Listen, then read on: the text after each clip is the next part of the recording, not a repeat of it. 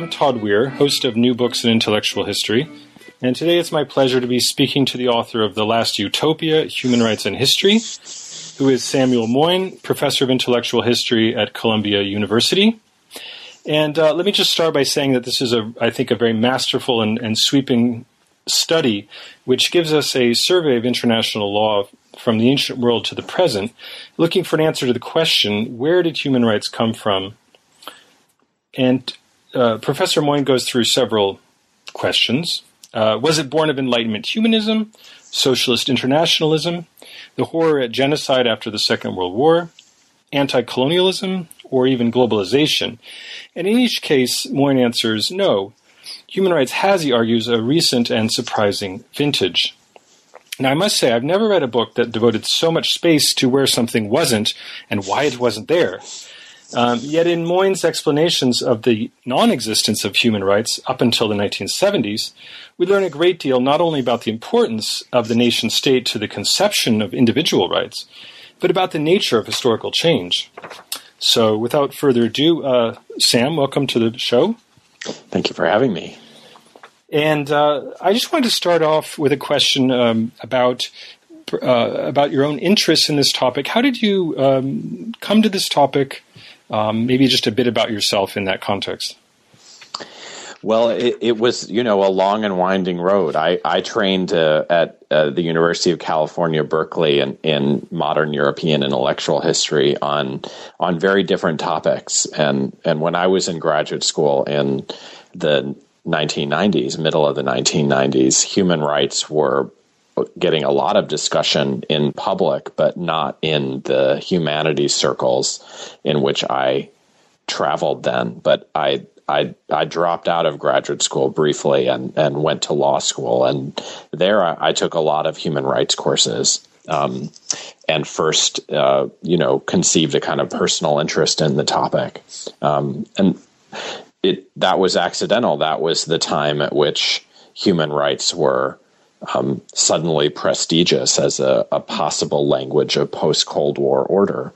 Um, and I even worked at the White House one of the summer for one of the summer internships I did during law school. Ultimately, I I finished my PhD and became a an intellectual historian um, and began to teach courses in the origins of human rights um, really before I think there were such courses in history departments. Now there are a lot, and and and the book really emerged when um, a, a, kind of real field began to crystallize. Um, I started out on this project um, with a book review, actually, of Lynn Hunt's Inventing Human Rights. And I had accumulated enough ideas as a teacher that when her book appeared, I, I thought I could present a pretty different view of the topic. And it was really from that moment around 2007 that I resolved to put my other interests on hold for a bit and, and write a book in, on this topic, which is uh, what the process that led, led to The Last Utopia. Great. I, you know, as I said in the introduction, I, I, um, I, I found it fascinating that you would could spend so much time on when human rights wasn't, and um, but but you know, the reader will will find it fascinating to to go through this journey with you and find out uh, why it wasn't and so on. Um, I, I, maybe you could start even with um, uh, some of the criticisms of, of Lynn Hunt's book. Uh, she's writing about the relationship of contemporary human rights to the French Revolution, the ideas of the rights of man. Um, that seems like a logical genealogy for the history of human rights. Um, what, what argues against that? So um, I think I think a lot. Although I, I think our, our, our intuition and and Lynn Hunt's intuition about the importance of the Enlightenment, um, maybe a bit more so than the French Revolution, is is is still correct. Uh, I just think it, it it's much more that it it leaves a lot out. So it, it it's it, doing the history of human rights requires us to be very clear about what our what exactly our object is, and um, human rights could be a very very abstract moral idea that individuals have moral rights um, as as individuals, and that could be even before there are states or apart from the fact that there are states, or it could be, you know, from the state. Um, and if that's what we mean by human rights, then I think we we need to start actually way before the Enlightenment. Um, you know, looking at the origins of the idea of an individual right, which, you know, most people think emerged, you know, sometime between the later Middle Ages and the 17th century. So long before the at least the the high enlightenment and the French Revolution. But I think what Lynn Hunt and I shared is is the view that w- that idea, let's say in a in a philosopher's mind, has to matter politically. Um, but it's also there that that that I, I sort of diverge from Lynn Hunt because what I notice is that when natural rights or what came to be called les droits de l'homme in French in after about 1750 mattered politically, it was mainly to capture or rethink sovereignty. So let me explain what I mean by that. Um, I mean, the easiest examples would be in the revolutions when when the idea of natural rights or the rights of man kind of became politically important. And in the American case, where we still use natural rights in 1776, um, we understood that idea to be revolutionary. We took up arms uh, and the consequence of invoking natural rights, say in the Declaration of Independence of 1776, was for the purpose of throwing off an empire violently and founding a new state. Um, and the same was true, you know, below the level of the United States at the level of the individual states, like Virginia, which had, you know, a very pioneering declaration of of rights.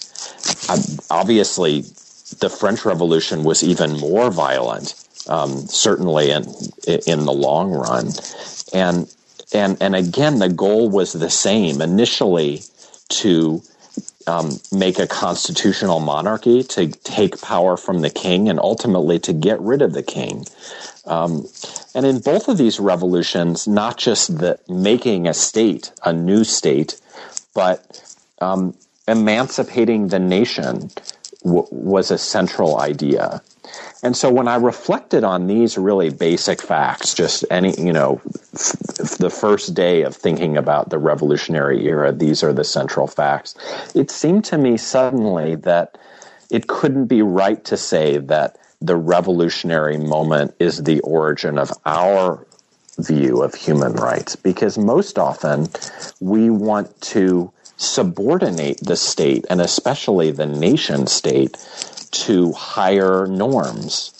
Uh, and we might even appeal to international law or an international um, site of power like the United Nations um, or the United States under the color of a UN Security Council resolution to interfere with or even invade a nation state. So, what, what I was looking at is how not the abstract idea change, but how the political meaning of the of the idea changed in practice. In the beginning, it seemed to be about founding na- states and nation states, and now it's about subordinating them to other powers. I, I that argument um, very convincing, uh, compelling. I, one thing that I was. Um, I, I, mean, I ultimately was willing to accept your views on this as well. But uh, you know, as a student of uh, socialism, I was um, um, uh, you know, I was a bit surprised, perhaps, in, upon initially reading the way you read late 19th century socialism, that that sort of internationalism of the, um, you know, the the revolutionary Marxist workers' movement, um, you know, ultimately didn't um, shake uh, the way in which rights were conceived. Um, mm-hmm. fundamentally, that, that seemed to be your argument. Uh, mm-hmm. Could you say something about um, you know these alternative histories of rights in the say revolutionary movements. Absolutely.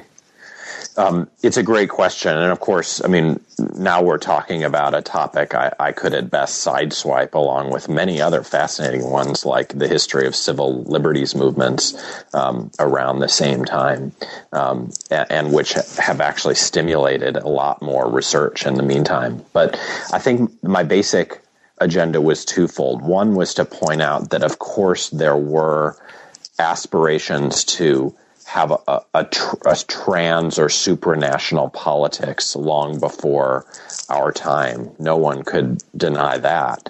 Um, but they seem to be not based on rights. Um, now, if, if we, we take those socialist movements that to which you refer, um, I mean, especially insofar as they were inspired by Karl Marx, it's hard to to to see them as as sort of straightforward rights movements. I mean, Marx, one of his most famous um, theoretical contributions is to attack the whole idea of rights um, as too formal um, and not, let's say, real enough um, in their implications. So, so Marx is very celebrated for denouncing rights as part of the bourgeois problem rather than as part of the communist solution. Um, now, it's also true that in his own life, and especially in workers' movements that followed, there were lots of claims about um, workers' rights, um, and no one would want to to to deny that, and, and you know, or that sometimes um, that workers phrase their demands in terms of the rights of man. Um, I mean, I think even with that point, one would want to, you know, be a good historian and check who exactly is using the language of natural rights and human rights the most. Um, was it workers, in fact? And I think there the answer is pretty clearly negative that rights were so central in the later 19th century in the North Atlantic to the defense of um, freedom of contract and the sanctity of private property that most progressives um, were sort of with Marx and thinking that we needed to attack the whole idea of natural rights in the name of, say, the common good or of collective needs. Um, and of course, it's also true that workers' movements were subject to nationalism. Famously, the German socialists, um, you know, voted for war credits in 1914 in spite of, um, you know, Marxism's own belief that n- nationalism was a sham to divide the international working class against itself, um, and the German Socialist Party split. Um, you know, over these sorts of issues in, in the course of World War One. So all of what you say is basically true, but my, my finding is that if we're interested in, in again, the actual way rights claims work, they're, they're surprisingly linked to a, a nation state framework and forum um, for, for much of the 19th century and beyond yeah, as I said, I, I did. I, I, found that um, that entire argumentation line of argumentation very compelling. Uh, just before we, we go to the the actual emergence of human rights uh, yes. as a key term in international law, um, you know, one place I found that the ideas of universal human rights beyond the nation state emerge um, in the socialist milieu is mm-hmm. in secularist organizations. Um, Interesting. And these are groups, obviously, that are, let's say, in um, place morality at the center of their of their critique. Mm-hmm. Um, and and you do talk quite a bit about the relationship of morality to human rights. Yes. Um, and you mention figures like Jacques Maritain, uh, Catholic uh, theologians of the mid 20th century, who yes. uh, perhaps later or perhaps at the time argued that Catholicism really offered an alternative foundation of um, universal morality and of human dignity um, beyond either uh, bourgeois individualism or socialist collectivism, as they called it. Yes, yes. Um, uh, I mean, why is there anything wrong with that particular uh, genealogy, or, or what would be your critique of that? So, I mean, I, I, you know, the the book that I wrote is is a is really a huge synthesis based on what I, you know, knew before and happened to find in the course of the short, you know, year in which I wrote wrote this um, manuscript. So, you know, there are things that were left out, you know, largely a result of my ignorance. So, um, and I, I, think it may well be that, that, um, you know, the, the differentiated universe of, of socialist politics was one.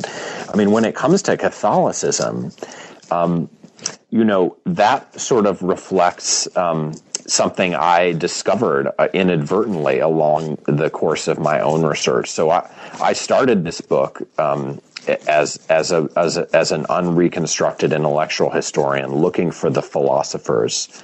Um, and and maybe we'll talk a bit later about kind of method and and approach. But I mean, my main finding in writing the book is that one couldn't write an intellectual history of human rights. Um, but when I started, it, it, it dawned on me that Jacques Maritain was, um, you know, the principal and, and really one of the only philosophical defenders of human rights um, in the 1940s at the time of the famous Universal Declaration of Human Rights of 1948. So naturally, I wanted to look into who he was and why he was the only one. I mean, where were the secular liberals of the kind we have now in droves um, promoting the idea of human rights as a philosophical matter? They they didn't exist yet for some reason. So my interest in Maritain really drove me into a, a lot of research of my own, uh, sort of to look at the history of political Catholicism um, and um, what, what I came to see as a kind of transformation of conservatism that was involved in the era between the 30s and the 1940s, um,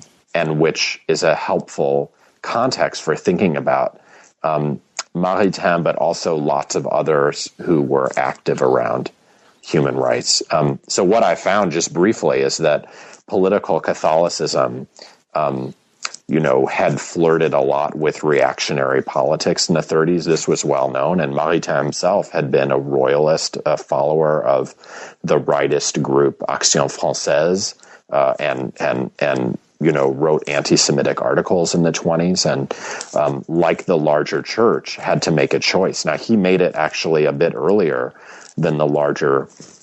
Um, you know, uh, uh, set of, of Catholic political movements and ideologies, many of which remained, you know, profoundly illiberal through World War II until their side lost the war.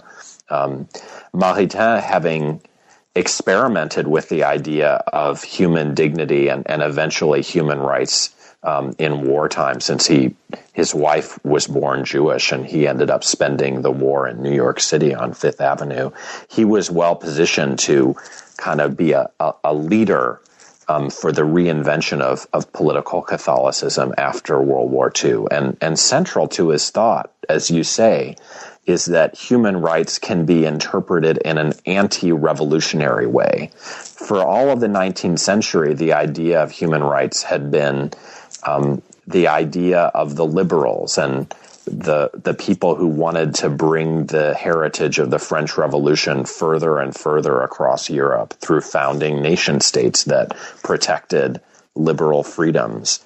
Um, and Catholicism, due to its treatment in the French Revolution, had always denounced not just the French Revolution, but the idea of, of human rights.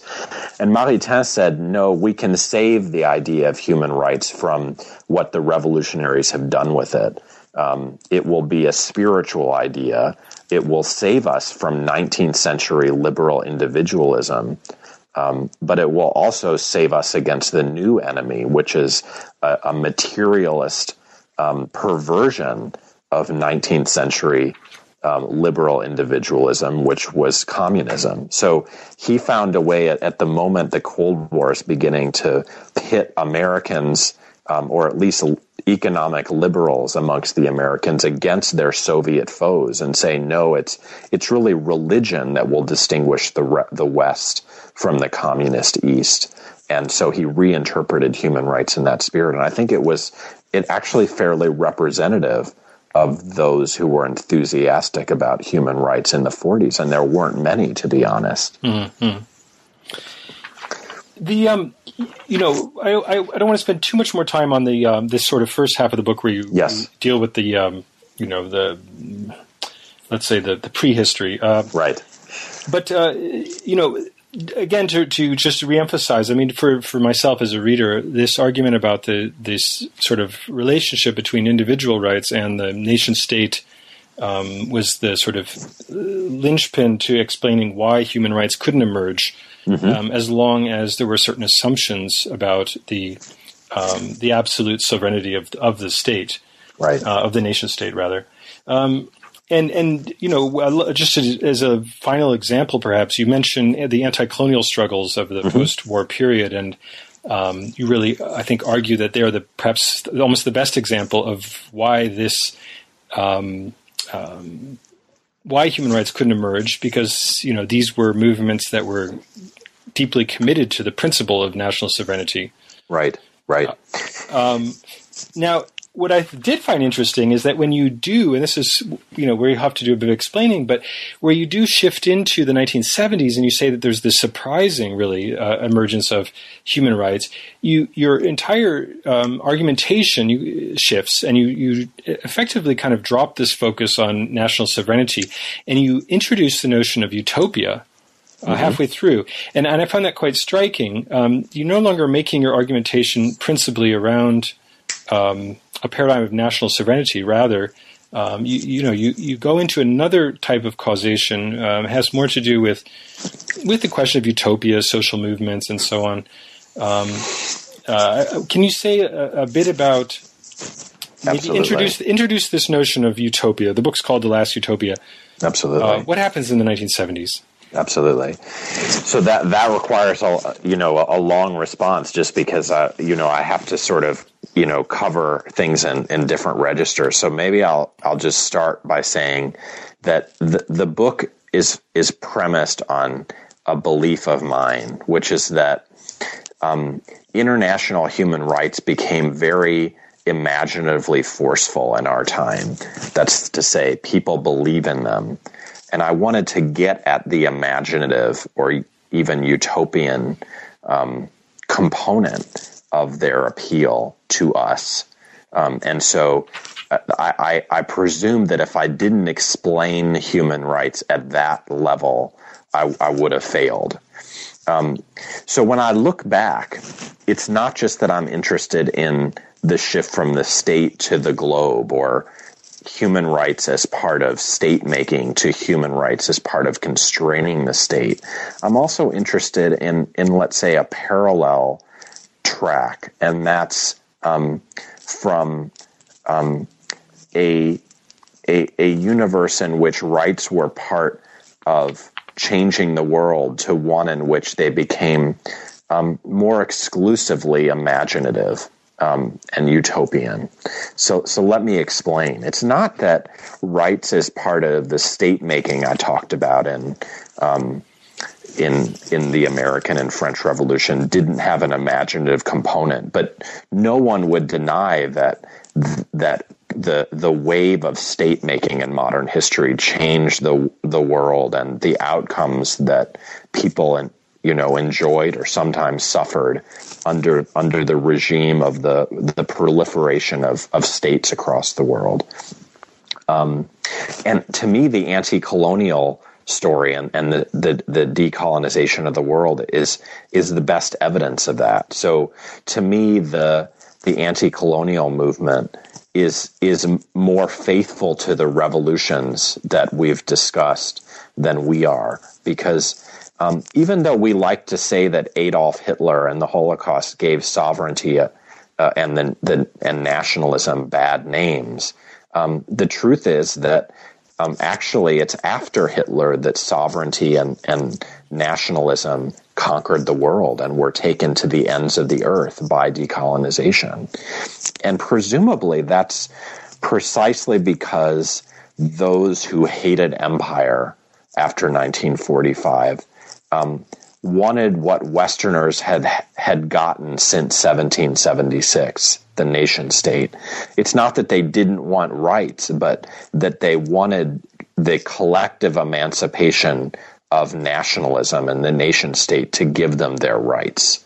Um, and obviously, they transformed the world more than anyone has in, in human history by destroying global empire. Um, so then I come to the 1970s, and we, we have this comparison in which human rights look very weak. You know, one of the most notable articles that has been written about human rights um, in the last couple decades is by a Yale law professor named Oona Hathaway, and she entitled her her her famous article "Do Human Rights Treaties Make a Difference?" Now, I think it's an incredibly noteworthy title because no one would ever write an article um, saying, "Did the did the American and French Revolution make a difference, or did nationalism in history and in anti-colonial movements make a difference?" Because it's straightforward that these forces transform the world beyond recognition. Um, and yet, the question has to be asked about human rights whether they've changed much more and affected the real lives of people beyond um, changing their minds or changing their imaginations. And so that's why when I came to the 70s, it's not just that I, I turn away from the nation state, but I also kind of change my objective analysis. Now it's much more about what people believe because, again, I'm not convinced that human rights have had a, a deep impact on the way we live. I mean, I can go into more detail about how, how I actually argue um, what what happened in the 1970s that was so crucial. But that that's sort of a, a basic answer to wh- why the book changes so much between the first half and the second half. Um, maybe you could explain a bit um, just about that sort of the relationship between the 60s utopianism mm-hmm. and 70s human rights. Absolutely. So, so just continuing from where I left off, I mean, my, my I, I started out with 1968, um, and I, looked around. You know, that was the 20th anniversary year of the Universal Declaration of Human Rights, and yet when we look at all the books about 1968, no one ever mentions the fact that the United Nations made it Human Rights Year, celebrated the Universal Declaration, had a whole conference in Tehran um, to mark the 20th anniversary. And that's because there was so much else happening in 1968. Um, you know, it's the year of these global uprisings. Um, you know, very famous in French history, but you know, marked American history pretty profoundly. Um, you know, in in Mexico City, some major events took place, even in East Asia, um, and um, the ideological picture of 1968 is that it sparks a huge um, kind of rebirth of utopian schemes in the West. In fact, if we look at, at the secondary literature on the idea of utopia, it's all after 1968 that all the old utopian thinkers from Thomas More, but especially, you know, 19th century French utopian thinkers like uh, Saint-Simon and Charles Fourier and, and American experiments like Brook Farm suddenly become interesting. So there, there's a moment in, in, in our recent ideological history when lots of people want to transform the imagination. Um, and, and the basic argument of the last utopia is that they all fail. Um, and that somehow human rights survives this, this moment when there are all of a sudden a ton of different utopianisms on offer to um, you know consumers of, of ideologies. And over the course of the 70s um, just one survives or maybe a few. Um, like the environmental movement seems to be a, a, kind of parallel to human rights that um, draws on the creation of utopianism and and new social movements in the 1960s, but but weathers the storm in which all the rest of them, um, you know, don't, don't survive. And so that's the basic framework of the Last Utopia. It looks at this really surprising decade between the late 60s and the late 70s, by which time um, you know, politicians are saying that states have to obey human rights, and that's because of the success of human rights in establishing themselves at the level of social movements. So, Amnesty International wins the Nobel Peace Prize. Um, other major NGOs are founded, like Human Rights Watch, uh, and human rights have suddenly become um, kind of part of the lingua franca. In fact, if we study the history of language, we find that in English, very few people use the phrase human rights before about 1977, and that now it's on our lips. And so part of what I wanted to do is understand the dynamics in that crucial decade between the late 60s and the late 70s, in which suddenly human rights are part of the picture as they now are seemingly permanently along with that sort of eclipsing of those um, utopian social movements, you also discuss the a certain crisis of the Cold War, uh, Vietnam, and mm-hmm, and mm-hmm. so on, and and you you do talk about Amnesty International as an original um, innovation in mm-hmm, political mm-hmm. strategy for a social movement. Um, could you could you perhaps just touch on what you found so intriguing about Amnesty International in terms of its method and why right. that tells us something about the, both the Cold War and about human rights? Absolutely. I mean, it, it is a crucial organization because it was there first.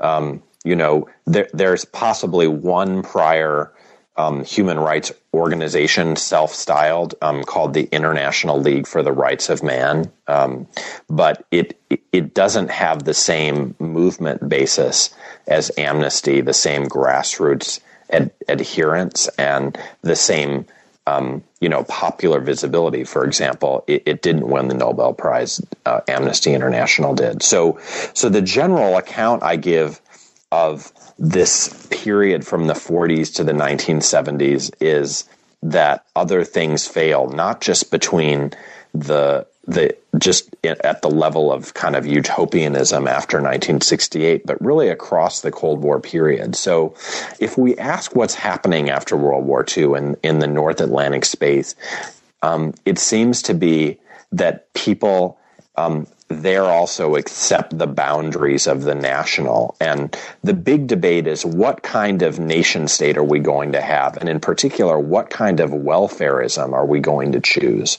Um, and the Universal Declaration, which registers all of these economic and social rights, really records belatedly this wartime consensus that um, 19th century citizenship has to be abandoned, and 20th century citizenship will involve economic uh, protection of some sort. Now, the West and the communist East differed profoundly about what would be entailed in that um, welfareism, but there there was a kind of strikingly broad consensus in the 40s that there would be some kind of turn to um, welfarist citizenship defined in some way or other. Um, and people bought into this, and that's why they also bought into the the the Cold War in the first couple of decades of it. Um, the the inference from from the the victory of welfareism seems to be seemed to be that we had to choose sides in this massive global battle about what kind of citizenship would would be required to to leave the 19th century and the Great Depression behind, and would it be a reform capitalism with social protection, or would it be full blown communist socialism? Um, but by the 60s, people have lost their belief in choosing sides. Um, of course, not completely. Um, the American case is, is special within that um, because while lots of American youth have lost their interest in the Cold War, they're also very angry about um, American imperialism and Amer- America's you know geopolitics. Um, and in fact, there's a fantastic new book out by Barbara Keys um, called Reclaiming American Virtue, which tells the American story in much more detail than I did and really shows how human rights were a response to um, the crisis of American national self confidence that the Vietnam War uh, brought about. In that, in this kind of general picture, then that I'm I'm laying out, Amnesty International emerges as as an alternative to the Cold War, and it turns out its founder Peter Benenson really did imagine it this way. Um, when he first comes on the scene, he was deeply marked by some of the Christian currents that we talked about before. He was born. Uh, I mean, he was he was ethnically Jewish. His parents were, had been Jewish, but he um, was a convert to Protestantism um, because of his parents, and then himself converted to Catholicism. Um, and he thought of human rights as a successor to socialism. He said he looked out at the world in in the late 50s and early 60s and said, "People want a cause, but socialism has failed us." Um, and my general picture of human rights follows Benenson's insight. It basically says human rights appealed to a lot of people because they wanted clean hands. They were tired of a Cold War in which our idealism depended on endorsing a lot of violence on both sides. And what Amnesty International um, ism refused to do was endorse violence. Of course, it was it was not like the rights claiming of the of the earlier tradition I talked about, the American and French Revolutionary tradition, where rights was were connected to violence. Instead, if you joined Amnesty International, you adopted a, a suffering prisoner, you lit a candle, you wrote letters. All of this was clean mobilization, and I think it was powerful because it presented an alternative politics at a time people were exhausted by inherited politics. So that's the basic story I tell. Yeah. Um, I was uh, thinking, you know, uh, that uh, the book, as you said, is so much about 1968 as a kind of that's the the turning point, really, or the axis around mm-hmm. which the story of human rights revolves, right. in a sense, in your argument. Um, I was, you know, you you probably wisely, otherwise your book would go on and on, but you end around 77, um, right which is that breakthrough year of human rights. But I could almost see the 80s and 90s being again a sort of further um, uh, shift away from utopianism with a big U towards a more uh, utopianism with a small u. Um, mm-hmm. and, and, I was just thinking of an example of um, I, I, went to university in the 80s, and um, mm-hmm. and after I finished in '88, friends of mine were involved in a, in a, group called ACT UP, which is the acronym mm-hmm. for. AIDS Coalition to Unleash Power and right. it was it was vaguely anti-capitalist, anti-governmental, and uh, and then uh, I moved to San Francisco, and another group of friends were involved in a group with a really ugly acronym called IGLHRC. IGLHRC was the acronym for the International Gay Lesbian Human Rights Commission, uh, founded around 1990 or 91. Uh, mm-hmm. and mm-hmm. Uh, you know they sort of mark in my mind anyway this uh, you know that sort of shift from this kind of liberationist mm-hmm. utopianism mm-hmm. which ACT UP um, embodied right. Um, right. to a kind of mild mannered, equality focused advocacy right. group, um, which you know argues. I suppose you could follow it right into the contemporary debates over, uh, you know, the gay marriage and so on. Right, right, um, right. Um, it just struck me that there that, that there is something to that that the human rights yes. um, has an has an uh, effectiveness that goes along with perhaps a certain uh, loss of of grand vision right, or of right. maximal aims. Uh, right. So that right. did make quite a um, quite a bit of sense to me. Um, moving, however, into this sort of uh, period that, that is after your book, um, mm-hmm, mm-hmm. you know, you don't you obviously don't talk about 1989 and the, and the shift that that uh, represented. Um, right. But in your in that essay that you mentioned, where you review Lynn Hunt's book, you do talk mm-hmm, about, mm-hmm. I suppose, more of the pitfalls, really, of human rights, right. from right. a political perspective. And um, you know, you don't mention, for instance, Francis Fukuyama and his argument about right. the end of history with mm-hmm. the end of the Cold War. Um, but in the in that article, you do mention uh, the connection between post Cold War, let's call it um, imperialism, perhaps, or U.S. foreign mm-hmm, policy. Mm-hmm. Um, right. and, and the whole question is whether or not that ideal of you know the that transnational universal utopia, uh, even how, however sober it might be, that's in Amnesty International, for instance, you know right. whether whether or not that idea has been hijacked right. um, after 1989 Do you want to say something about that?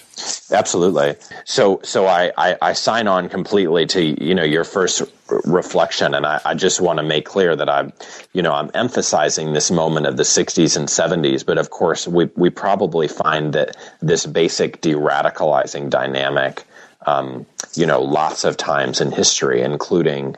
Um, you know, in, in our own time. And I, I would never want to suggest that somehow after the 60s there were never any grand politics. Um, although I would say that they, they, they tend to be much more marginal than, than they have been. Uh, I mean, they, they were prior to, um, you know, prior to the 1970s. Um, look, you know, I, I, I, think the principal failing of the book is that it ends just when the story is getting interesting. Um, and in fact, lots of my, you know, writing now and in the future is going to be about human rights in our time. Um, I, I, would say, you know, in some ways, I made a pretty gross error by not, um, you know, focusing on on the 1990s, which are the era when whatever the truth of my account about the 1970s, human rights really became a much more popular language than before, and clearly that's because of the end of the Cold War. Now, as I as I've implied in my earlier answers, we w- the the amazing thing is that we we can't with a great deal of certainty attach much causal um, force to all of these big discursive shifts. Um, you know, there are even historians who debate whether human rights um, were causally important in the end of communism. Um, you know, th- there's a big historical debate about that.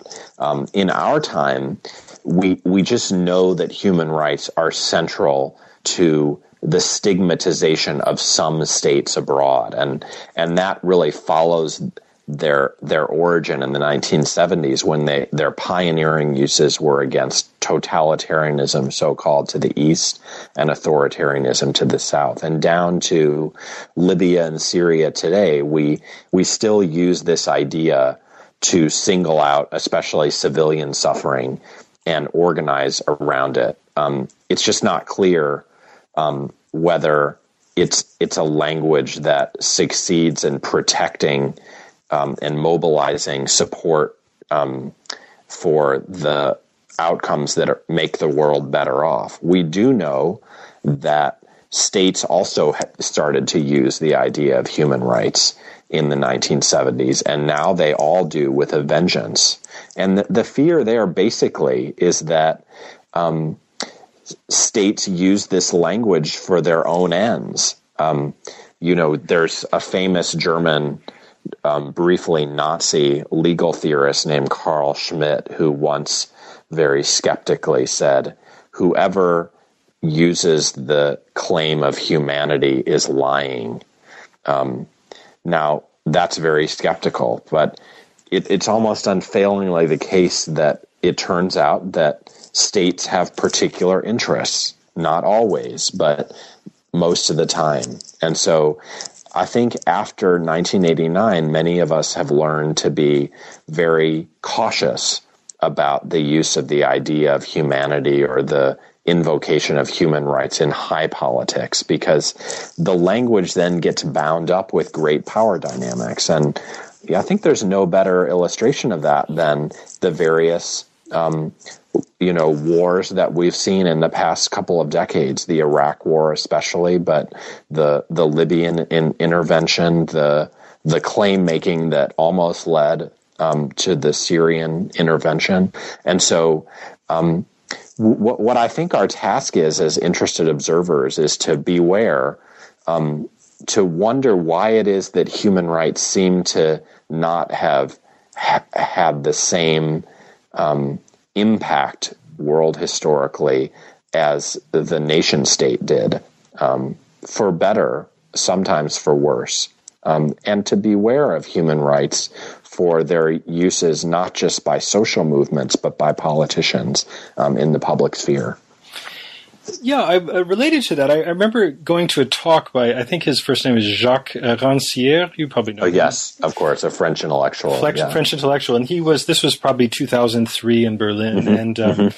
and he was sort of bemoaning the emergence of the whole philosophy of ethics, or let's say ethics right. as a popular uh, philosophical ter- term and of the subject. Mm-hmm. And and I was wondering also, he didn't mention human rights, but I could see that perhaps with uh, human rights and mm, ethics, um, one could make the argument, as Rancière does, is that uh, in the absence of of sort of old fashioned political language, um, that these moral discourses um, appear and are perhaps, you know, not able to. Um, uh, they, they, can be perhaps more misused than mm-hmm. political language um, mm-hmm. by state forces, and that was effectively right. what he was arguing in the context right. of the uh, right. of the Gulf War. Right. Um, do, do, you think there's anything um, uh, to that about you do mention, as I said, the, the morality of this right. particular discourse. Uh, one would hope it would protect the discourse, so to speak, from misuse, right. but perhaps it's the right. opposite. Right. I, I, think I think you're raising a really important and, and, and really intricate problem. Um, so, I mean, it, it's you know, I don't know what Jacques Rancière said, but you know, the, the it seems to me we can't dispense with normative dimensions to our claims. Um, you know, there are some people out there who are nervous about morality, sort of as such, um, and but I'm not one of them. Um, and I think it's just the case that all all politics should should follow out from and be connected to um, claims in a moral register.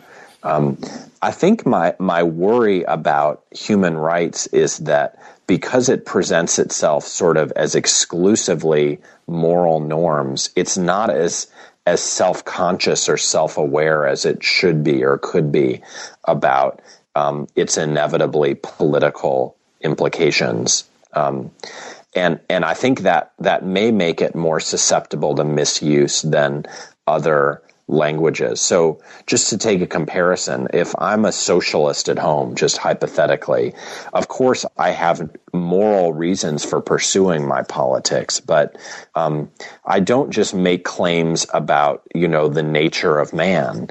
I also have a political program, which is roughly about taking from the wealthy and giving from the to the poor. And it's clear to everyone that that's a divisive political agenda.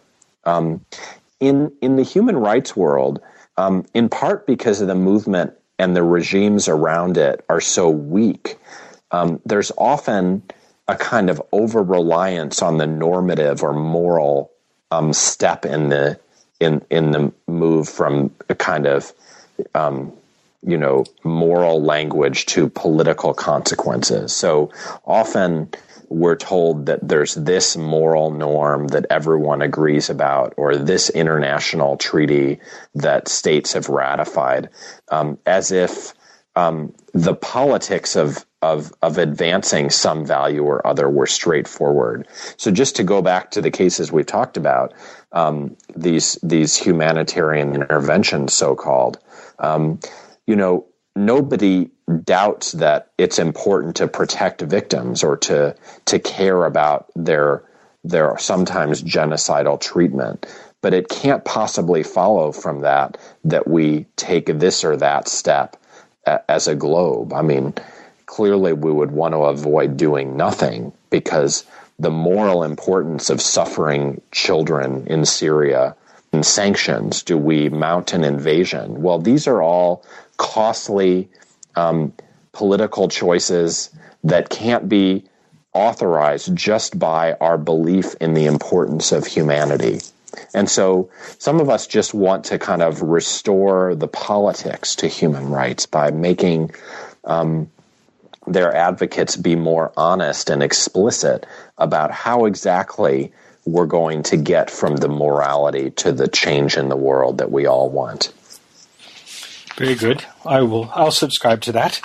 Um, so, as a sort of final point or, or a series of uh, points, um, mm-hmm. I, you know, as you were an intellectual historian. Um, uh, I am. I, I, found this very fresh in the way that you approached uh, questions of causation and um, conceptual change. Um, I, I, I uh, you know, found also very good that you really follow um, follow the money, so to speak, follow the usage of the actual term human rights. So you mm-hmm. you know you don't look for human rights uh, where that term does not occur, mm-hmm. um, and and I think that that's a good um, you know, a good guide if one is, is engaged mm-hmm. in con- conceptual history in particular, history of uh, philosophical and political concepts. Right. Um, so, you know, there, um, just a, there were a few sort of uh, critiques that you make of, of other ways of thinking about mm-hmm. why human rights have have appeared. Um, and for instance, you you seem to reject um, notions of of let's say attributing everything to a type of paradigm shift. Um, you know, that would be, for instance, you know, say a Marxist model of uh, human rights as a term appearing with a new um, geopolitical constellation. Mm-hmm. Um, a, a, sort of cynical reading of human rights might be, you know, that it is a, a form of neo-colonial ideology. Right. Um, you know, that would be, say, a cynical Marxist reading that uses this notion of a kind of paradigm shift. You know, another way would be maybe to think more about a sort of Kuhnian paradigm mm-hmm. shift. You know, the mm-hmm. epistemology changes mm-hmm. uh, for whatever reason, and and you know that's the cause of the emergence of human rights. And you also seem to to reject that. Um, some other sort of uh, things that float out there, um, which you don't necessarily go into in much detail, but there's this whole, you know, this idea of a genealogy of human mm-hmm. rights, mm-hmm. a kind of mm-hmm. Foucauldian mm-hmm. emergence through the the kind of minor practices of power in some right. isolated location that then sort of percolate and and reemerge in in other frameworks. Mm-hmm. Uh, you mentioned the history of ideas, you know, great philosophers, master thinkers. Right. Uh, all of those you draw on, but at the same time, you you're um, you know you in a sense reject all of those as adequate models for explaining the mm-hmm. emergence mm-hmm. of human rights. Um, right. You know, you emphasize contingency, experiment, um, surprise discovery. I suppose there was one um, right. phrase. This is very typical of many phrases in the in the um, in the book, but you this is from uh, some section where you're talking about the emergence of human rights, mm-hmm. and you say, as time wore on, what was at first a strategy became a philosophy. Mm-hmm. Um, and that seems quite typical for your right mode of, of explaining causation. Just, I wanted to open that up. Uh, Absolutely, you can take that anywhere you like. Absolutely. Well, it's a great question, and and I wish I I had not embedded the the kind of theoretical perspective in the book so far as to you know lead me to to to to have difficulty with reconstructing it um, because I would say ultimately you know I'm, I'm, impressed enough by some of the models you mentioned to to rely on them when they work um, but um, because of the focus I adopted I, I I couldn't sign on to anyone kind of globally. Um, and I, and I just say that the the book came into focus for me in thinking less about philosophers, um, of whom there were very few, um, kind of uh, theorizing human rights per se, and focusing more on those who joined Amnesty International and those who since then have devoted their lives to to this cause, and thinking about what sort of actors um, were they? What what were their um, philosophical but also existential presumptions? Um, and it's really that focus that guided me in the kind of large battlefield of contending theoretical approaches that you mentioned. So, I mean, I've already explained why um, a kind of history of ideas um, approach wouldn't work with this sort of actor, um, even though that's the approach in which I was trained and which I thought I would write about human rights. It, it just didn't seem to be adequate to the fact that, first of all, there were no philosophical defenders uh, of, of human rights until this movement had changed the world, at least imaginatively. Um, and then, then I, I, I, kind of considered or flirted with the other um, models you mentioned um, kind of on the terms of, of my own explanation of um, human rights activism and, and, the moment through which these um, sorts of people uh, traveled. So, um, as I've, I've already indicated, um, I put so much emphasis on their imagination um, and their their their style of politics that it led me actually to be quite skeptical of a Marxist account where ideology follows practice. So um, um, um a Marxist account. Um, of at least a vulgar Marxist account of human rights might say something like, "Well, um, you know, post-war capitalism was changing. what we call Fordism was in crisis." neoliberalism was coming about that was quite hostile to the state, um, that was much more deterritorialized. Um, and human rights ideology has sort of um, causally abetted the victory of neoliberal capitalism. Um, now, there is a very powerful story to tell in that regard. I think, especially since, as I've said, the national welfare state was the victor of World War II. Um, but it doesn't seem to be a, what human rights are about now. Um, human rights do seem deterritorialized um, relative to their past. So that's all right about Marxism, but it just doesn't seem right to me that human rights activism can be explained as complicitous with some capitalist agenda. It just doesn't seem to me to fit the evidence.